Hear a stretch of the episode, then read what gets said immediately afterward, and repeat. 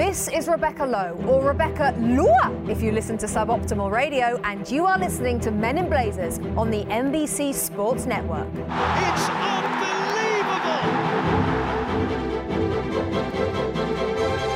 Welcome to a Men in Blazers pod special. A pod special that centres around Atlanta. That city, once known for the Maddux Smoltz Glavin era Braves, Jimmy Carter, oh, and Chick fil A, now known for Migos, Donald Glover's majestic television show, and Atlanta United's stunning play on the football field. A remarkable story of transformation from a footballing perspective, as the Big Peach was long deemed to be a city where soccer would never grow. Fast forward into Atlanta United's second season, the delirious crowds, average over 53,000, cheered on one of the most buccaneering attacking teams MLS has ever seen. Last year, we taped a pod with Darren Eales, the club's first employee, a former American college player turned English pro, turned Tottenham Hotspur front office executive, who became the first president of MLS Darlings Atlanta United in that podcast, which I encourage you to hunt down now because it was rather remarkable, Darren broke down step by step how he went about unlocking the latent yet potent fanaticism for football that lay ready to be unleashed in his city.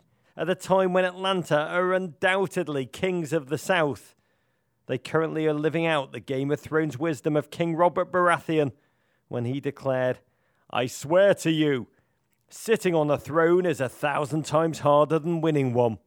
Don't go boar hunting, Darren Eales. So, in that regard, to talk about sustaining success rather than just creating it, I've invited Darren, and he's accepted. He's a brave man to return to the panic room and drop five lessons about life you learn from a second season of team football. We welcome back to the pod President Eales, Mr. Darren Eales. Hi, Rog. Good to be here. Oh. Let me ask you, before we dive into your lessons about life, what's been the biggest difference between season one and season two for you personally? Everyone's expectations are much higher. The first year, you get a bit of a pass and a bit of a honeymoon because you're coming in and no one's really got any expectations. And after the fantastic season we had the first year, I think it was that feeling that we're not going to get that honeymoon anymore. We've got to keep kicking on. That makes it tough. The dark side of setting the bar incredibly high. exactly. Is that you can't come in under it again. Yeah, they don't let you limbo under it afterwards. in praise of limbo dancing, Darren's forthcoming autobiography. But you've given us your five lessons about life from this second season at Atlanta United.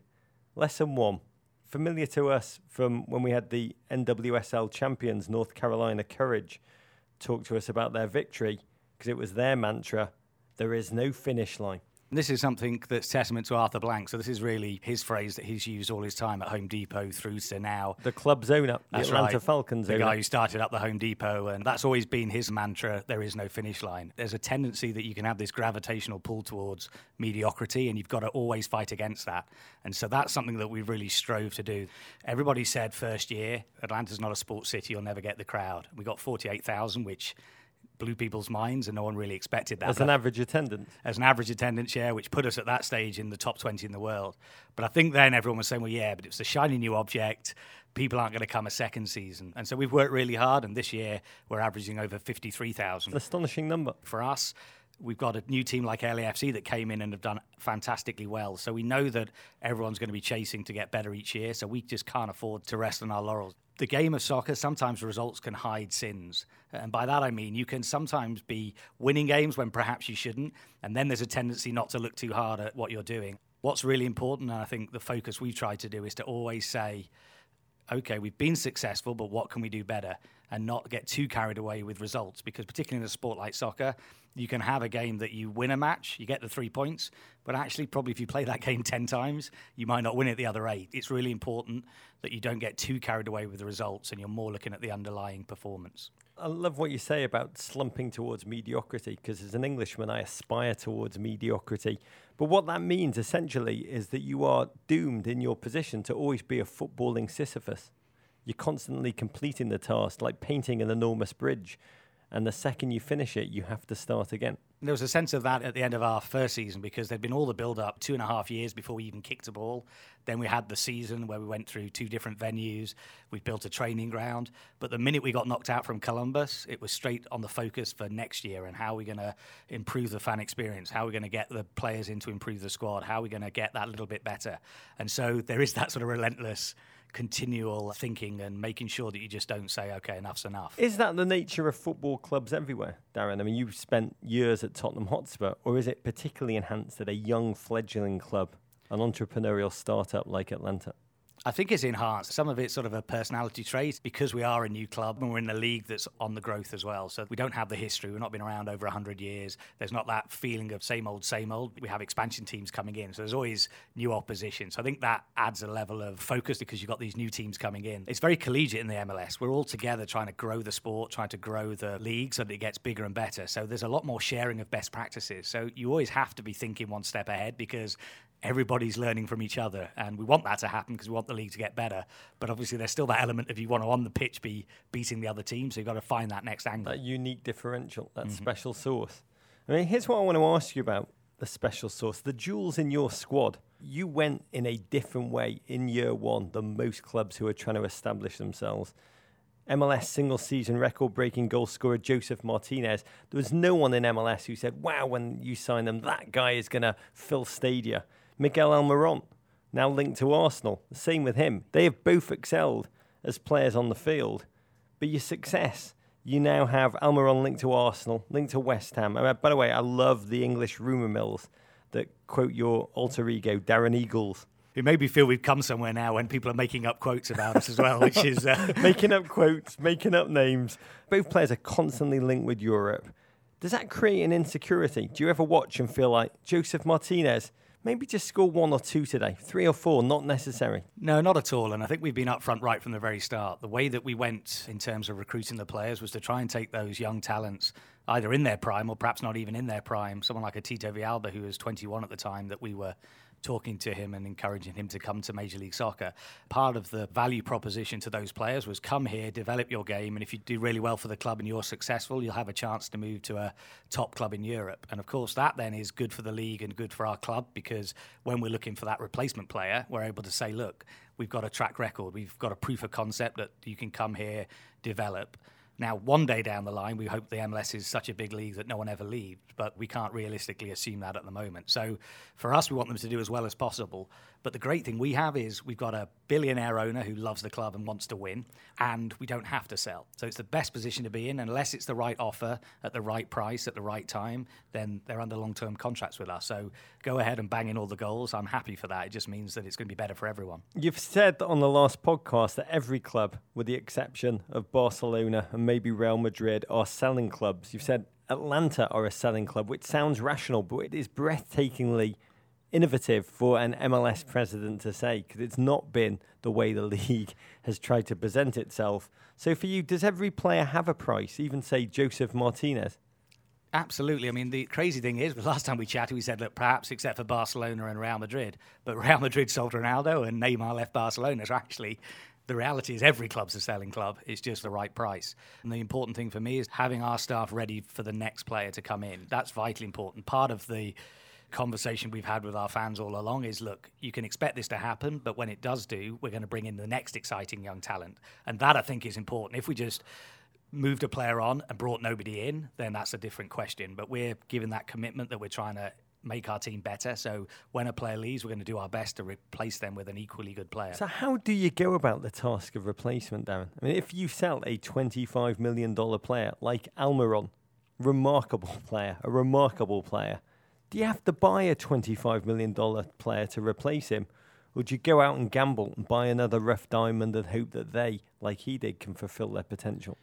Well, that's the sort of dilemma we have that's different, I'd say, from Major League Soccer to my previous time in the Premier League. So when I was at Tottenham, in one respect, there was less pressure. Obviously, it's a bigger league, the media scrutiny is higher, but you don't have just three designated player slots like we have. You have that ability to sign some players, and it's not the end of the world. As long as you're getting more right than wrong, you usually be in a good place. The issue we have with Atlanta United is we only have three spots. So when we have to replace a player, we're under a little bit more pressure because we only have one spot to replace You them. have no margin for error, essentially. It's fair to say that we hit a home run in terms of the three that we signed as our first three designated players. So that again cranks up the pressure because I've been in this game long enough now. You'll never get them all right. There'll always be some reasons why people don't settle or some reason why a player ultimately doesn't fit in the system. So I think we've got to be realistic that we're not going to always bat a thousand percent, but we'll try our damn best to do that. Clubs that are selling clubs, it's very hard to sustain success. Very hard. I once made a film with Southampton when they were at their peak. They sold everyone, but they still did unbelievably well because they kept bringing in youth. And I remember asking all of the, the, the club president, the club director of football, the manager, and I said, Who's your model? Who is your model for long term success? And they couldn't give me one. You know, and I said to them, like Leon before, who became an overfished kind of trout farm hmm. that got fished out. Ultimately, Southampton did get stripped bare of talent and couldn't replace, even though they felt at one point the academy was so wonderful they could keep taking a Luke Shaw and they'd replace him. What is your long term model of success? Who do you look at and say, that is who we at Atlanta are going to follow and feel confident about it? I don't think there is anyone that we're looking to copy, but we're in a league where we're not selling to other teams in our league. So I think it's slightly different from a Premier League club, a Southampton, who's going to sell their best player to Liverpool, and then Over you're and playing over and against, over again. Yeah, you're playing against Liverpool, and then it becomes a little bit more difficult. The reality is, if we do a transfer to Europe to a top club, what we've actually done is promote MLS as a venue for players to come. So actually, it's good for not only Atlanta United but everyone in the league. From our perspective, we want to be the top team in Major League Soccer, and we can continue to do that by moving players on to top clubs in Europe. And then someday down the line, we're hoping that the league is going to get to that stage where it is getting the big TV deals like you get in the Premier League, and so we don't need to move those players on. But obviously, that's not going to happen overnight. Lesson two there's power in diversity. I mean, you've had some changes in your front office, less heralded than the player moving. I'm fascinated by how you've countered them. Uh, we talked about a VP of soccer operations, Paul McDonough, the gent under whom you identified Almiron, Martinez, and Barco. He's now the sporting director of Inter Miami CF. And instead, this is what fascinated me. Instead of bringing in another strictly soccer mind, you brought in and replaced him with the Atlanta Falcons cap guru, Chase Falavine. God, I love America. We don't have many people in England, Darren, walking around being like, the name's Chase. It's Chase Falavine. Chase Falavine, if you're listening, you need to be part of the reboot of Knight Rider that's coming. What was that like replacing a purely soccer mind with an individual who no doubt is remarkably talented from a stats and finance background, but is an outsider from a soccer perspective? Yeah, it was an interesting process because Paul's going to do a fantastic job at Miami, and he was someone that, as an expansion team, he'd been at Orlando, so he'd been through the whole expansion process. So, as part of the front office staff, he was invaluable to us because he'd been there, seen it, done it, and made some of the mistakes. He'd be open about it that he could learn from. But the reality was, we were never going to fit a like for like for him. So he was someone that had a very good scouting background as well as knowledge of the rules. So when we looked at what we needed, we felt that rather than try and get a like for like, which wouldn't happen, we would look at the roles and we identified that we're in a salary cap environment. MLS is unlike any other league in the world of football. For in the global football world, That's right, no yeah. salary cap. MLS, huge salary cap, intricate salary cap, more like an NFL background. Yeah, so an NFL or NBA. And so for us, you know, there's capologists that have been built up in all of the sports in America.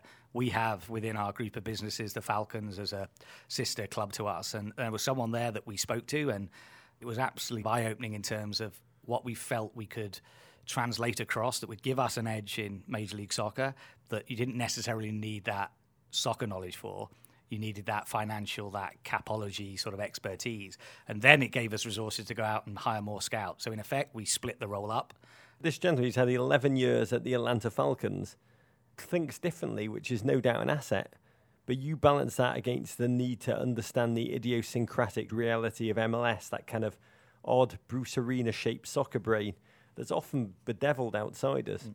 But that there's no fear for you. No, I mean, we've got the expertise already in terms of the soccer knowledge, but what we needed was that methodology and to try and find an edge in terms of the financial parameters, the ways to approach how you do your modeling for a cap. So, all of that statistical analysis is definitely transferable from sport to sport. I've done it the other way when I looked at the way that the Falcons approached the draft. With my background, I'd never been in a draft situation before. You were in the draft room? Yeah, so I had three years. I was very fortunate in terms of Thomas Dimitroff, the general manager of the Falcons, let me sit through their whole draft process. And this is one of the big pluses we had of being part of a bigger organization. The methodology, the feeling of how do you evaluate talent when one disappears off the board? How do you react? What was the number one learning you took from being in that draft room for three years? It was the amount of preparation that went into it to be able to deal with whatever gets thrown at you.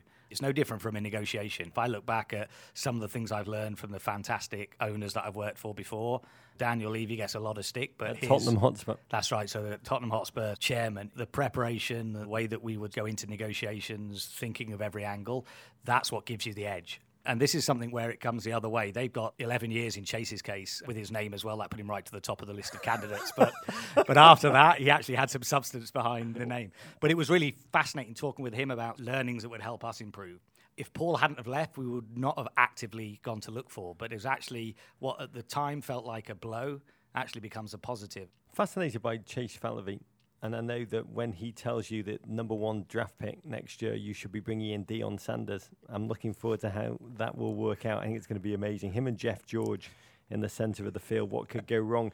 This is as good a place to get into it. The unexpected. There's a Tata Martino shaped elephant in the room, Darren.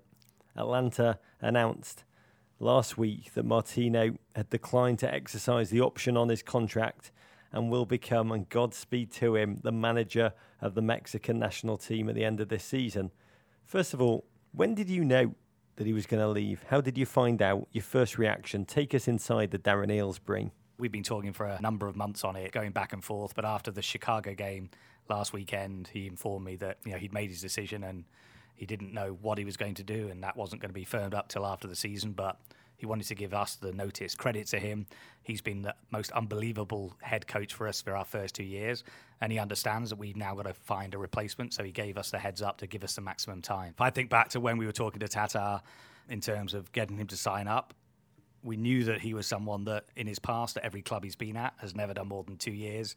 Two years was a deal he was comfortable signing. But you know, my view was we've got a top manager, we sign him up, and then if it all goes successfully, we work on trying to extend that disappointed on the one hand that we weren't able to extend it, but totally understand why from his perspective. It was clearly a tough decision for him, a new challenge and a family circumstances. The MLS season, we start in January, we finish in December. He's not living in Argentina. I think those factors after two years. Does he know there's no Waffle House in Argentina? I know it's crazy, isn't it? That was that one alone. of my that was one of my top points. You talk about preparation. That was number one on the list of the renegotiations. Come on, say, Waffle House at every corner. As they say, you don't know what you've got till it's gone. But how large was his contribution to Atlanta United's success? Some managers do everything, others just kind of execute on the field. Where would you put Tata at Atlanta United on the spectrum? And you can tell us honestly now he's going. Really important because if you think about it, it's a brand new club starting up. There was a couple of things that you look at. We want to obviously hit the business metrics. You want to have the fans there, you want to have the atmosphere, all of those things. But actually, on the pitch, we wanted to have this exciting team that was going to play fast, fluid, attractive football. And there's no doubt that what Tata's done is incredible. We've just qualified for Champions League. And so to do that and also play a style of football that anybody could turn a television on and see the five stripes and know that they're going to see exciting attacking football, that was hugely important and can never be underestimated. What Tata has given us is that launch pad in our first two seasons to now be able to say, we are Atlanta United. And that's what we're about. We're not about one person. And it's, you know, partly down to Tata that we're where we are. Whatever happens, Tata is a huge part of our club, will forever be a huge part of our club. And obviously, he's going to be a legend and always welcomed at the club. You talk about Tata as a legend. To speak to the players, it's clear there's such a deep emotional connection between so many of those players. It's been described as the cult of Tata. He gave you instant credibility in attracting South American stars. Miguel Almiron he told us wide eyed about what an honour it was to get a call from Tata. He said, Of course I'm going to sign. You've called me. Of course I'm going to sign. Of course I'm going to move to Atlanta. How do you replace a legend? Do you need to reload with a globally respected coach? Or now that you're a known entity, with a groove, with a style of play? Could you go with an American coach? We're not going to narrow ourselves down to any area of the world. One of the big differences is when we hired Tata, we had no stadium, we had no training ground built, we had no players. Although, having said that, I'll just mention Tito Villalba, who was the first of our designated players, and the first of that philosophy of going for young South American, he signed way before Tata had even left Argentina. And Miggy great guy. Obviously, when he gives his interviews, he's always going to be respectful about the coach. But again, we've been talking to Miggy well before Tata had signed on. So there's no doubt that Tata gave us that credibility. But the great thing now is we can point to a club that's successful in Major League Soccer, playing in front of crowds of 72,000, with a $60 million training facility that's one of the best in North America, with a group of players that are already in the building. So it's a much easier sell now. So for us, the most important thing is a coach that's going to continue the style of play that we're playing with a system that's going to suit the players we've got. Because the one thing that would be nuts is if we try to rip it all up and bring someone in who wants to change the squad, because that isn't going to happen. So we need to have someone who's going to continue to play that style of play. Look, we're not being crazy about it. We'll never find a like for like for Tata, and I think it's no different from the famous Chase Falavine coming in for Paul McDonough. You're never going to get exactly the same person, but circumstances change, and what we need is the right person at this time for Atlanta United. Well, I could be your Chase Falavine, someone a complete outsider to the. I'm ready. I'm ready. So where are you in the replacement process? How do you go about it? And you can imagine the phone's been blowing up in terms of agents, and we're going to be in the silly season now. It's going to be great learning for our fans because literally every agent who's got a coach is going to link him to Atlanta United to try and drive some sort of deal for his coach. David Moyes. Exactly. There we are. I mean, there'll be millions and millions of those type of coaches that are going to get linked. You put them through to Darren Eagles' voicemail. That's right. Yeah. yeah, we have an Eagles bucket and an Eels. What will happen is we'll sort through that initial list and then we'll go meet with them face to face, and then probably narrow it down to two or three that we'll then bring to Atlanta and do final interviews. I'm going to throw out a name. Just blink twice if you're talking to him. Baris Scalotti. At the moment, we're not talking to anyone. So we've got the news uh, earlier this week. There's no blinking. All we're doing is, yeah, all we're doing is fielding calls at the moment in terms of potentials, and then start the process of meeting with people. Blink so, once for Arsene Wenger. Not talking to anyone at the moment. No blinking. Lesson three, and this is a great one with Tata departing don't take anything for granted. You always can think that you've got it figured out, and then something will come and punch you on the nose. And for me, the most important thing when I talk to our staff and our biggest area of focus is the fans. Now, Rogers, you know, you came down to do the Men in Blazers show, and the fans are absolutely crackers. But it's vitally important that we don't take that for granted. So, if there's one thing that I'm sure my colleagues are bored to death with hearing me say is not to take the fans for granted. So, to give you an example, I mean, early on this season, we'd had all the success of last year. We'd set up the new team, we'd set up the new stadium, built a new training ground. We then set up Atlanta United 2, which is our feeder club, which was like a mini version of Atlanta United. We had to brand it. Originally, we'd planned to do an open training session at our new training ground for the fans to let them come in and see it. And it was put on the table as should we postpone it because everyone was so tired. And we sort of were thinking about it. I went home that night and it was just one of those things that was bugging me at the back of my brain. And the reality was, it was because I felt it just went against everything that we'd said. And, and though I understood that we were quite tired as an employee group, this was really important because it sent a message that we still were caring about the fans. We were putting the fans first. And what we actually did was we ended up launching our King Peach kit that came from one of the TIFOs they did when we played against Red Bulls, where they had the King Peach bigger than the Big Apple. We actually launched our kit at that open training session. And it was just the most fantastic success. We had two and a half thousand of our fans there. But it was really important to our fans. And that was a great message to us that we could never take the fans for granted because I think there is a tendency to think, okay, they're always going to come. And we always have to remember that we've got to keep winning these hearts and minds because we're in an environment where not only are we fighting against professional sports in the city, we're fighting against college football, which is huge, and of course, global football in terms of Premier League, Liga MX. So it's absolutely vital that we always keep that connection. I mean, your fans, a new record in MLS for total home attendance 901,033 across 17 games, a single season average of over 53,000, which is better than any American pro sports team outside of the NFL, which is a remarkable achievement. Bigger, this one's even more impressive to me, bigger than all but five Premier League teams. It's astounding. And if you add into that, Roger, as well, we played a US Open Cup game in front of over 42,000, which was the highest ever in the history of the competition this year. We hosted the All Star game and had 72,000 in the building. So, actually, with our playoff game, which is going to be another 70,000 sellout in November, we're going to have over a million people in the building. And I think for me, the really amazing impact is you compare it to an NFL tenant that we also have in that stadium we have way more Atlanta United fans in the building in a year than you would do from NFL. And I think that's something that no one ever dreamt of when it was first announced that soccer was coming to Atlanta. Which is why it's remarkable. But if I'm Arthur Blank, I'm going to turn around to Darren Eales and say, we filled the bowl with 70,000 plus five times this season. Let's do it every game next season. Let's go for it all 17 games. Has he said that? And if so, what's your response? Well, we always have had a chat about it because it's something that we've been really sort of careful and thoughtful about as we've built the fan base. And this is where having an owner like Arthur Blank is just incredible because he started Home Depot from one store in Atlanta into one of the biggest retailers in the world. Every time they were launching a new store, it's like a startup. And so he always knew that you never get that second chance to create a first impression. So he's a startup guy, he's been there.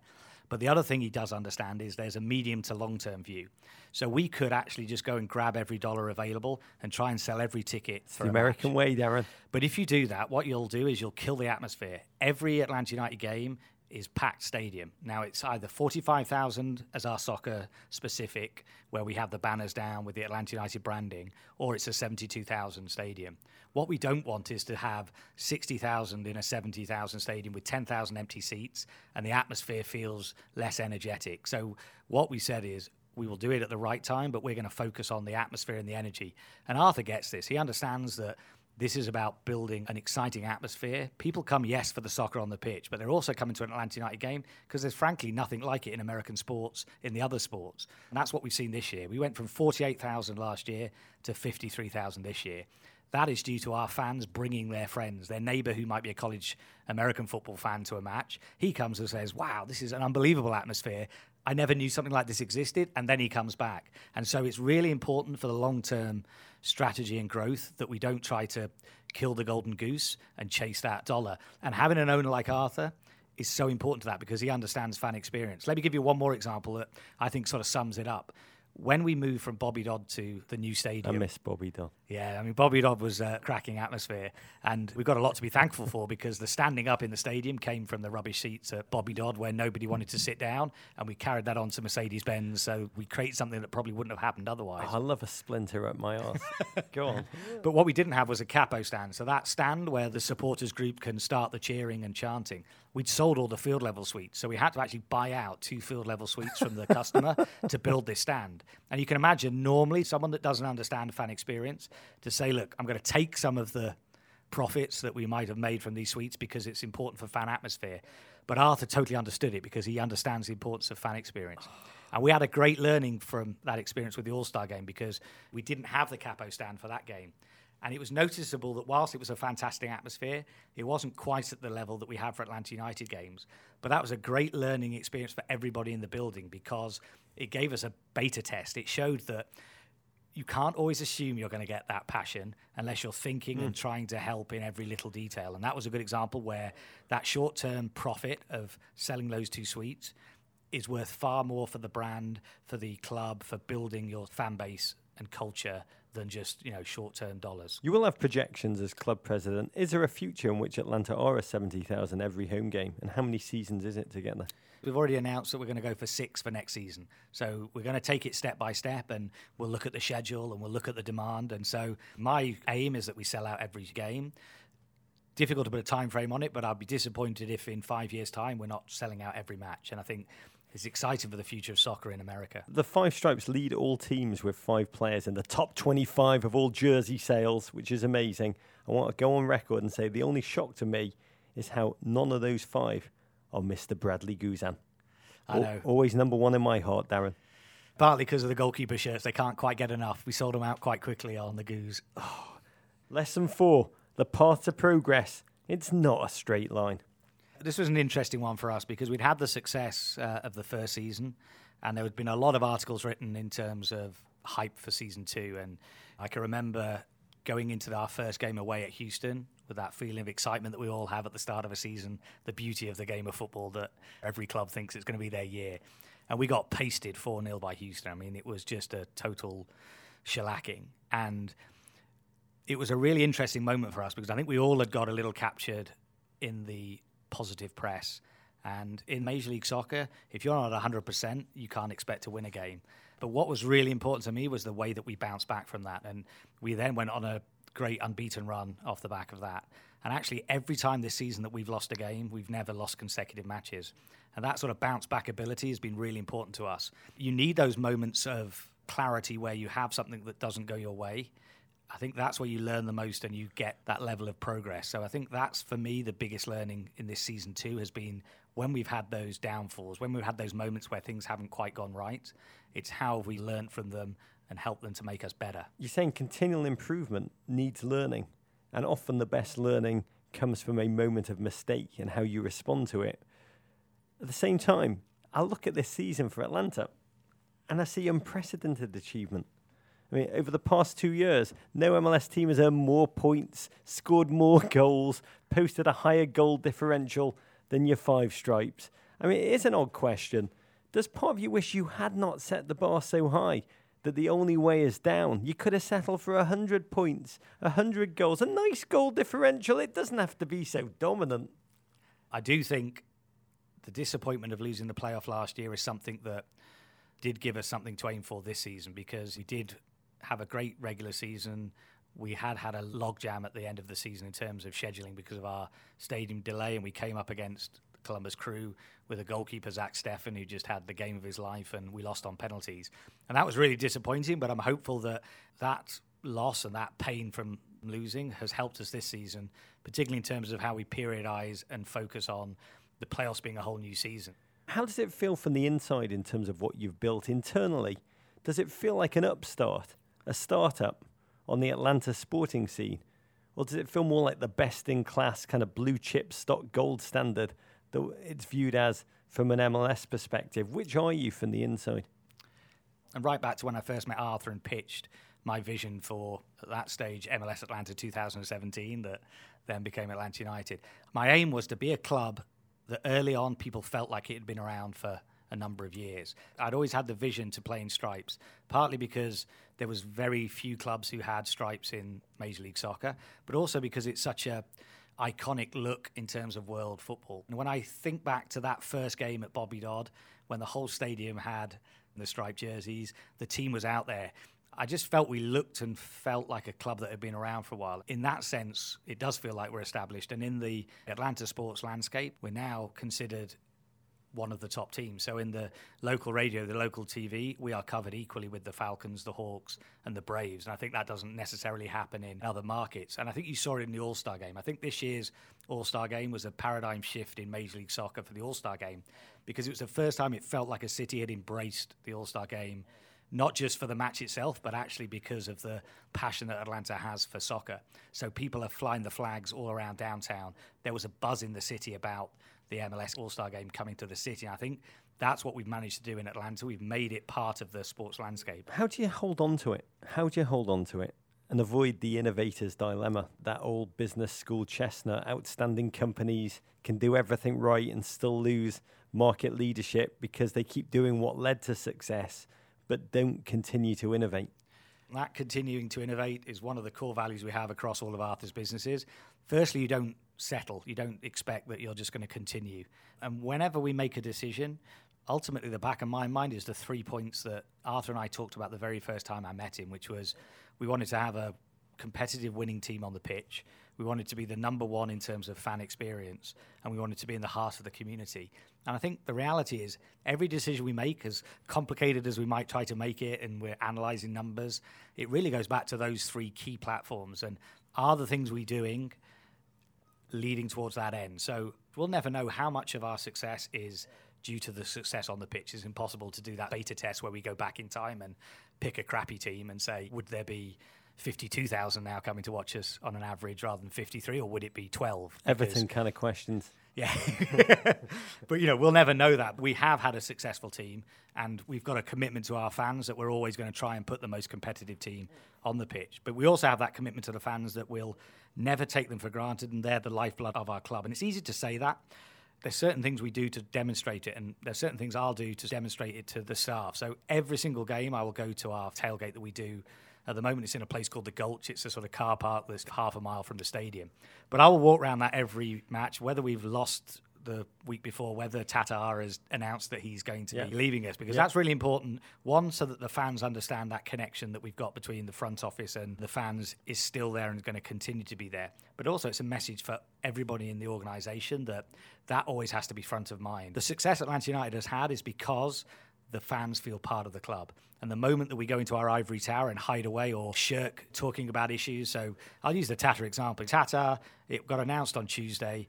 We had a fans forum at a pub that was on the books to launch a new radio show that evening. So I went to that because I felt that it was important to talk to the fans and let them know. Yeah, on the one hand, we're disappointed, but on the other hand, it's a good thing that we are where we are, that we're going to get a great new coach in, but show that connection between the fans and the front office that perhaps in other sports you don't get. For a man who a lot of his job description is to drink beers with fans, you are remarkably trim, and I don't know what your health regimen is, but I need to follow it. You, you said at the top of the show, wins hide sins, and your team are very stats obsessed. I do need to know: is there a single stat you monitor that gives you a sense of kind of a hidden drop off that might not be reflected in results, like a hidden latent progenitor of doom? There's a lot of things that we look at that isn't just the score. The whole analytics in football has gone a long way. I think back to my time with someone like a Harry Redknapp, who was a fantastic manager when I was at Tottenham. But I can remember his view of analytics was you would talk about it and you'd just say, well, we should just get two computers and see whose computer wins. But the reality is there are, you know, there are some factors that you can look at that hide what's happening on the pitch. And the danger is if you just focus on results, you don't look at underlying problems that might be happening. And it's the same with players.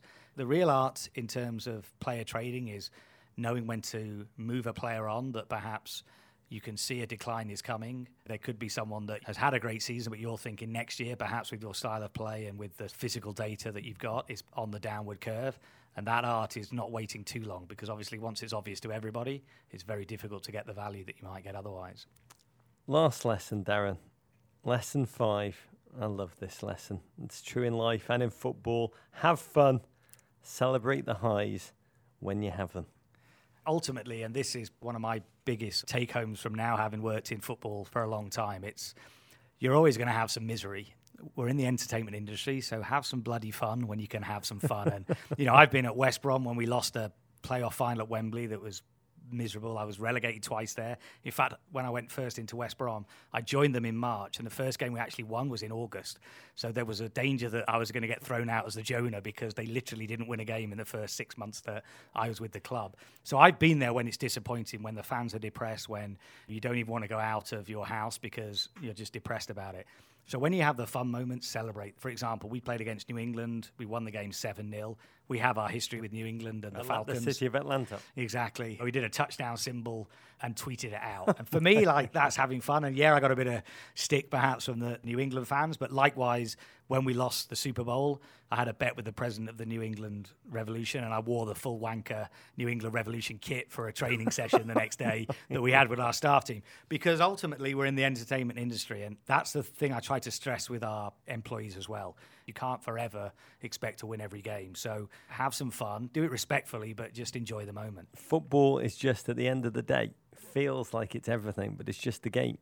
I never want to get into that situation where I or any of my employees think that this is the be all and end all. Yes, we love Atlanta United. Yes, we're focused on being successful, but ultimately it's a sport and a game. In the big scheme of things, it isn't that important. Last season, I don't like to bring this up, Darren, but your team, the needle fell off the record in the MLS playoffs. Columbus, the penalty kick shootout. Tata Martino said this recently. He said, All of the achievements, all of the records we've amassed this season, he said, there'll be nothing, nothing if we don't have anything to pick up at the end of the year. Do you agree? I do on one level because that is why you're playing the game. You know, ultimately, we talked about how winning results can hide a multitude of sins, but ultimately, the game of football is about winning matches and winning trophies. And that's certainly something as a club that we've spoken about right from the very start. Perhaps gone quicker than we thought in terms of the success we've had. You have. But the reality is, we're in a position now to win trophies, and that's what we want to do. And I totally understand where Tata's coming from in the sense that, yes, it's nice that we've scored the number of goals we have. It's nice that we've got these points records. But ultimately, what we want to do is have a trophy for our fans to be able to say, look, this is silverware. This is what it is about to play the game of football. Ultimately, it's about what happens on the grass and on the pitch. So, yes, we want to win trophies. The team are focused, Tata's focused, and it'd be a lovely way for a send off for Tata to get that trophy. I'm a man who has many nightmares. Many nightmares. I fall a lot in my dreams. Atlanta fans, they are notoriously fickle. You have built up so much kinetic energy, so much momentum. Have you ever, ever had a nightmare about a stadium that is just empty? And you're looking around it as your team are playing, and it's all been frittered away. I get that every game. So it sounds like I'm a bit like you. It must be this sort of neurotic Englishman. Every match, I'm surprised when we have the crowd we have because I always have that feeling. I think it's, I love America. I love Atlanta as a city. I feel like I've become an American in my time here, but I still have that British doubt at the back of my mind that no one's going to show up. I hate hosting parties because my biggest fear is that I host a party and no one shows up. So every home game for me is a personal nightmare that this will be the day that it's almost like, haha, we were joking. We don't care about soccer anymore. So that might be part of why I'm focused every day on making sure that they come back. Brad Guzan will always come to your party with his famous avocado dip. Last question for you. It's a life hack if you want. And I need to ask you, Darren Eales how do you keep your energy levels perpetually at 11? In a serious way, how do you avoid burnout? It's incredible the personal journey you've been through and the professional journey you've been through over the past three years. The most important thing for me is that I'm in a job that is really just a hobby. From my perspective, I think back to my time when I was a barrister with the wig and gown and a lawyer. You know, frankly, miserable. Didn't really enjoy it. My wife was great. She was like, stop moaning about it and do something about it. So I ended up getting the job at West Bromwich Albion back into football, football, this time in the front office rather than playing. So I thank my lucky stars every day that the job I've got is something that one I enjoy and two gives so much joy and fun to the people of Atlanta. So if you can't get energized by that, I think there's something wrong with you. But having said that, there's still those days where you think Columbus was a good example. We'd had all of the hype, but we'd lost it. But I think there, the way I sort of cope with that was to put myself in the shoes of Columbus and there's always two sides to every coin. So, yes, we were focused about Atlanta United, but this was a team that had had the shock news that possibly the owner was going to be moving out. Against that backdrop, to have done what they've done for Greg Berhalter to have galvanised his squad, to play the way they did, was a real credit to them. And so then when you flip the narrative, you think, look, actually, this is a great moment for them to celebrate. And I remember going to see Greg after the game and the Columbus team to say, well done. And that, in a way, made it easier for me to re energize because that disappointment whilst it was real, I knew there was that joy in Columbus, and I knew that on the other side of the coin, people were happy. And so that brings it back to I'm just very fortunate to be in the role I'm in, and so I'm just blessed every day to get up and you know, mm-hmm. be talking about football. Dave, an escape lawyer. I'm an escape lawyer. Some of my favourite people in life, like you, are escape lawyers. So the lesson we can take from your life is follow your passion, do what you love.